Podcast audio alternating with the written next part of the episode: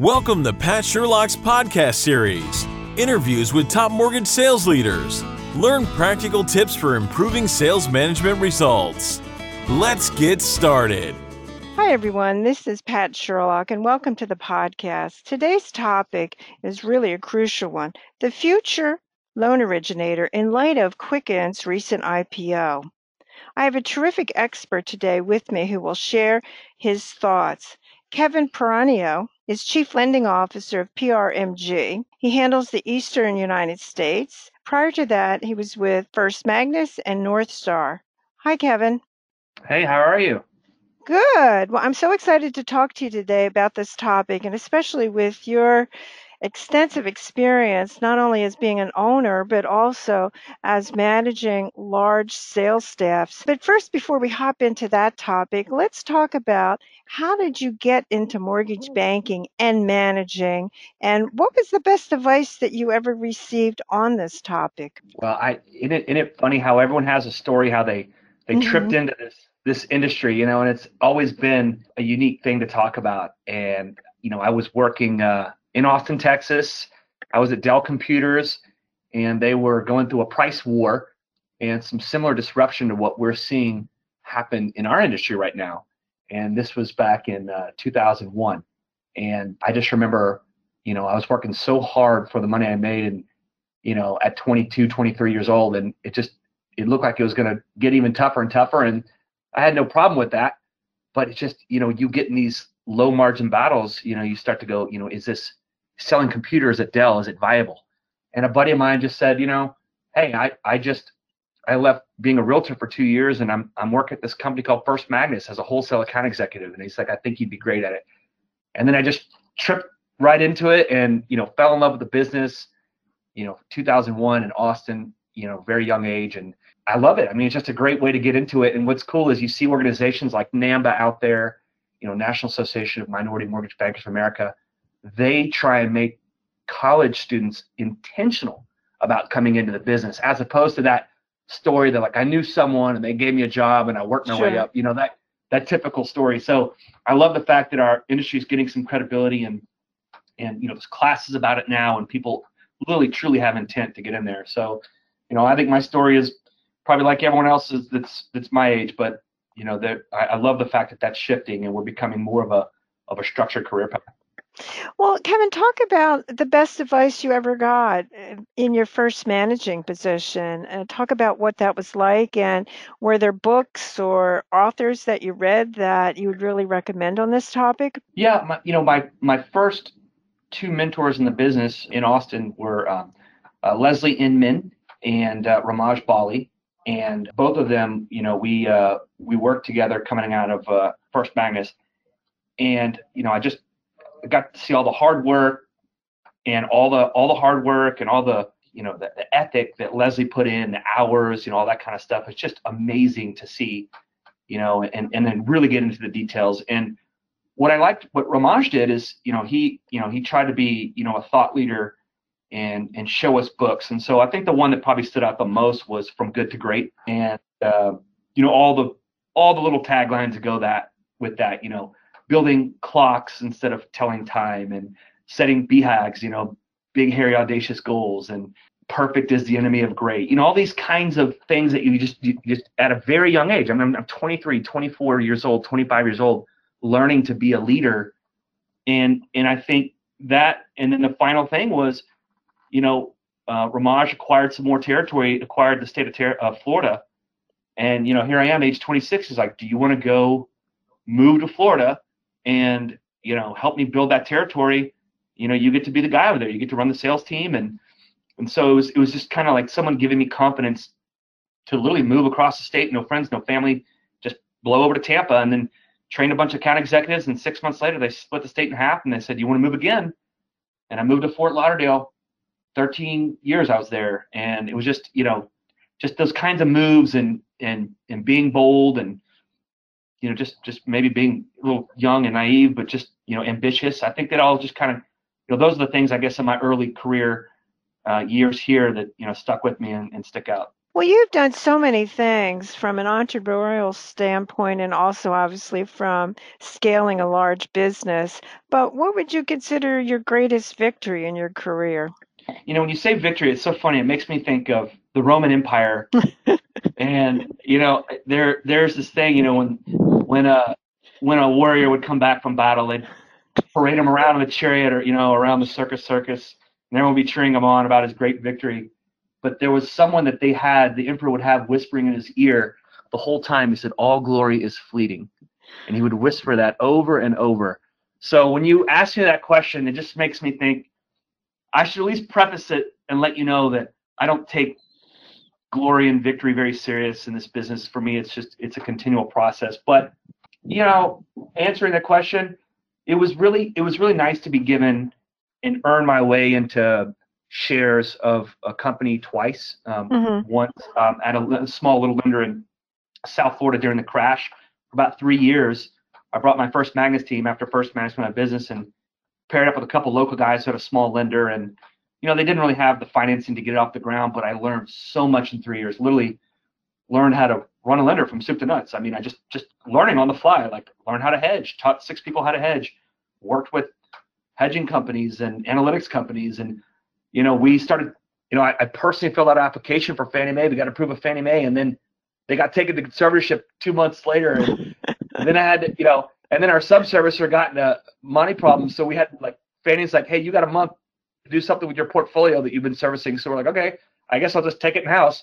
So I'm learning investor accounting and hiring people. And, and so just that three years was really fun to learn how to run a business and then parlay all that experience into meeting Paul and Robert, the two founders here, Paramount Residential Mortgage Group, Paul Rosso and, and Robert Holiday, and realizing that you know, when you pair with people who are like-minded and do business the right way, that you can grow something special. And if you really want to get big in this business on the banking side, the lender side, it is absolutely a team sport. It is not a one-person show.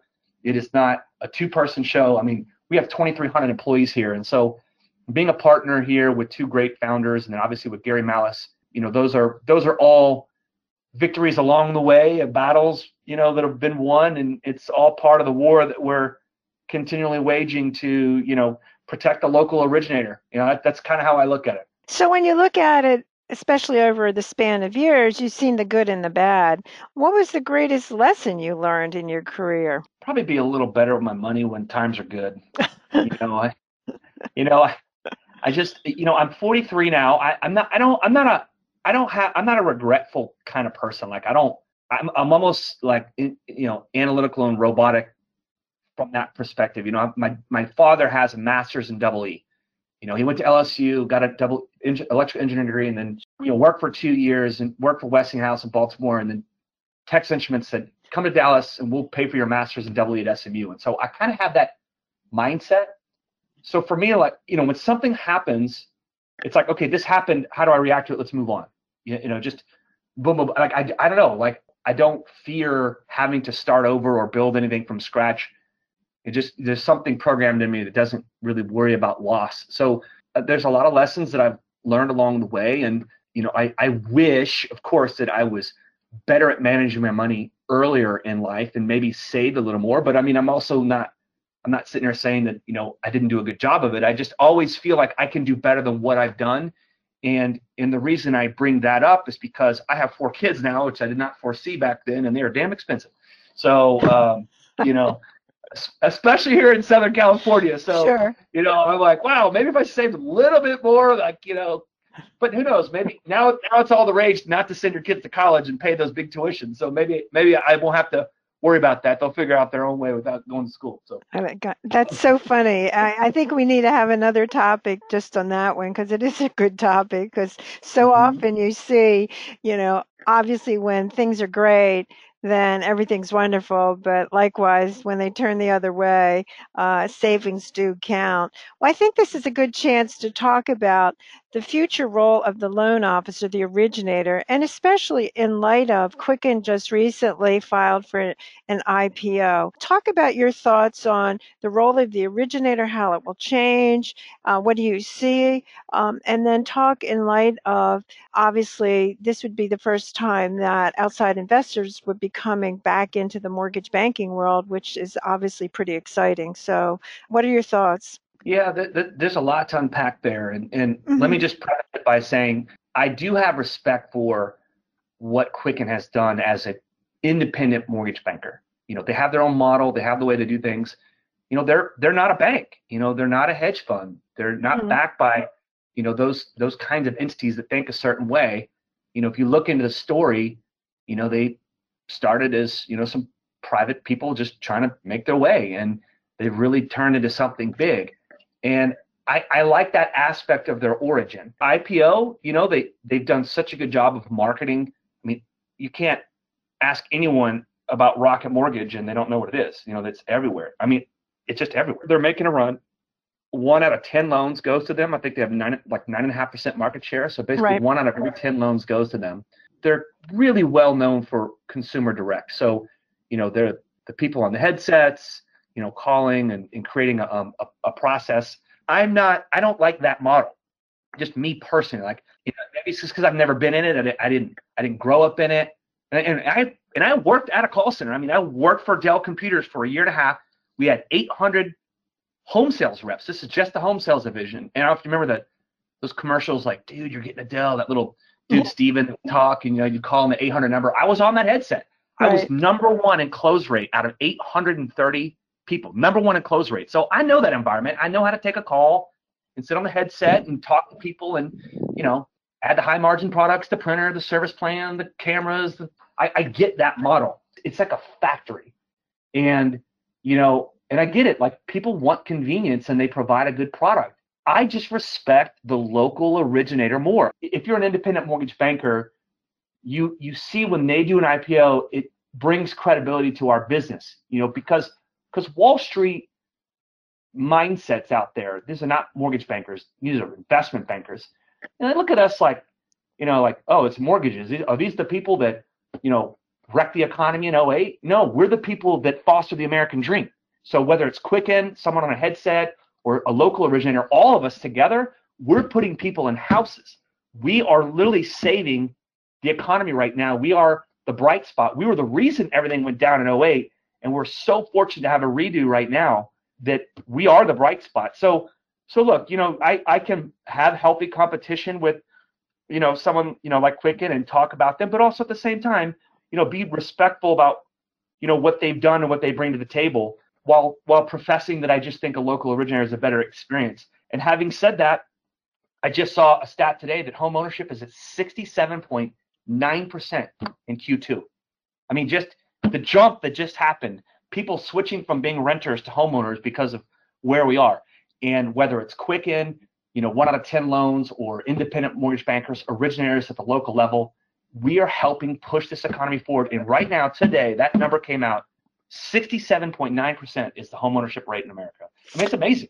Yeah, it is amazing. But let's move away a little bit from Quicken and talk about how you see, especially since you've been involved with wholesale and also retail origination and correspondent. How do you see that role of a loan officer? How do you see that changing? For instance, do you see now, of course, because of COVID, uh, people are supposed they need to do video, they have to do other things. Uh, do you see it playing out that that's going to be the normal way that we're doing business? I think it's a little bit of both. So there's traditional way of marketing um, if you're a local originator, but then also some more consumer direct activities. So I, I have a phrase that I coined. I haven't heard anyone else use it, so feel free to borrow it. I did a whole I did a couple seminars in the last 12 months creating what's called a path to pivot.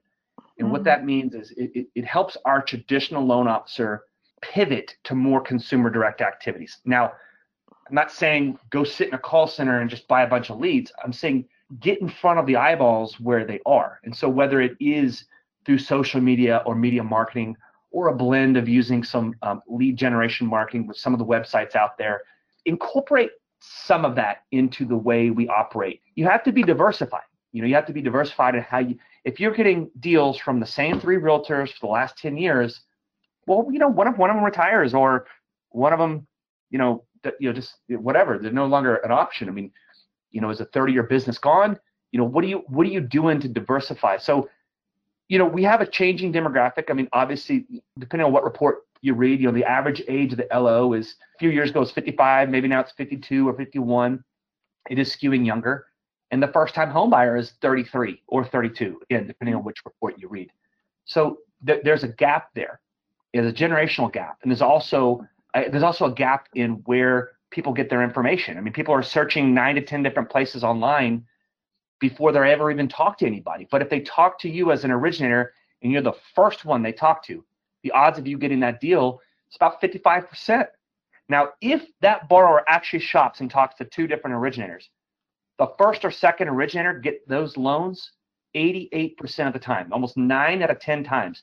So the idea is, you know, whether you want to say speed to lead or um, path to pivot to more consumer direct activities, you've got you've got to be where the eyeballs are. Once that consumer wants to engage, they want to engage right then, right now, instantly, at the grasp of their fingers on their cell phone. Fourth industrial revolution. You get what you want, how you want, when you want, interconnected globally at the palm of your hands on a cell phone. So how are you there? You know, are you on social media at all? People are afraid to get on Instagram or Facebook because they think it's, you know, it's childish. But it's actually reputation management. You're actually putting your reputation out there. You would talk to someone in a grocery store if they brought up a house or a kid's t-ball game. So talking about it, you know, whether you know through audio or a video, you know, I, I, there's just there's a lot of different ways to do it. Some people like to write long form. We're doing a podcast right now. You know, I, I attended I'll, I'll, button this up with one little point here, which give you some some um, some real confidence in this podcast. I attended uh, Gary Vaynerchuk's 4Ds training a year ago in New York. He's he owns VaynerMedia. People sure. call him Gary Gary V. It's the daily digital deep dive, and they're they're a modern digital advertising agency. I have an advertising degree. I worked at two advertising agencies actually before I got into Dell Computers. And what they said about podcasting was it's not about how many people listen, it's that they listen. And so you could have five people, you could have 50 people, you could have 500 people, it doesn't really matter. But people that listen to your podcast, 50% of them, if they listen to your podcast, will buy whatever you're selling within 30 days. So so it just it just depends on you know what it is you're selling. Like you know here we're we're just we're just talking. We're selling knowledge. We're selling reputation. We're just talking about the industry. But if you were overtly selling something and you were talking about mortgages as an originator, it, it, you don't get caught up in like how many people listen. Like if three people listen and one of them does a loan, then do a podcast every week, and you know that's you know four or five extra loans a month. That's huge. So so you know it's just you just got to do it though. You got to put yourself out there. Well, I agree with you 100%. And especially, I'm involved with sales training. And certainly, what I see is so many originators. And I think the refinance market certainly encourages to forget about marketing, but they really need to recognize this is a different game. And going forward, we're talking about uh, exactly what you're saying is that you have to get your reputation out there and it has to be done in a different way. Well, the time has flown by. Kevin, is there a couple points that you would want the listeners to take away for today's topic? Again, I, I think I think if you're a local real estate agent or local originator, there is a strength in numbers approach for us. And you know, I don't know if there's any Game of Thrones fans out there. I don't watch a lot of TV, but I came out of TV retirement to watch that. And you know, they they say winter is coming. And before before the bat virus came from Wuhan, we were worried about fintech disruption. And so everyone has to unite together. If you are a local originator or real estate agent, you have to band together because consumers are going to choose you know an easier cheaper better and faster solution. Remember the old adage cheaper better faster pick two sure. amazon amazon has made it all three. And, and, the amazon effect is real. It will be in our business. It will continue to come because the consumers demand it. And so this strength in numbers approach of local originators and real estate agents banding together and then both doing more consumer facing marketing activities it's a survival tactic. You must do this, and it's going. It we're just we watched it over time. It's been happening. It's going to continue to move in that direction. I, I, you know, no matter what channel you're in, no matter what company you're working for, you know, just try and take control of that aspect of of your communication and your and your and your sales uh, skills and your marketing and and keep that in mind because I think there's going to be a culling of the herd over time, and you know, only only the strong will survive. So I'm really appreciate you, you know, having me here and putting me on your on your podcast. This is really special for you to invite me. I really appreciate it, Pat. Well, you were terrific, and I want to thank you, Kevin, for sharing your thoughts today. And I want to suggest for everyone subscribe to where you listen to your podcast and rate today's episode. Uh, also, go to www.patsherlock.com for our sales services and sign up for my weekly sales blog. Kevin, you were great. Thanks so much. Thank you. I appreciate it.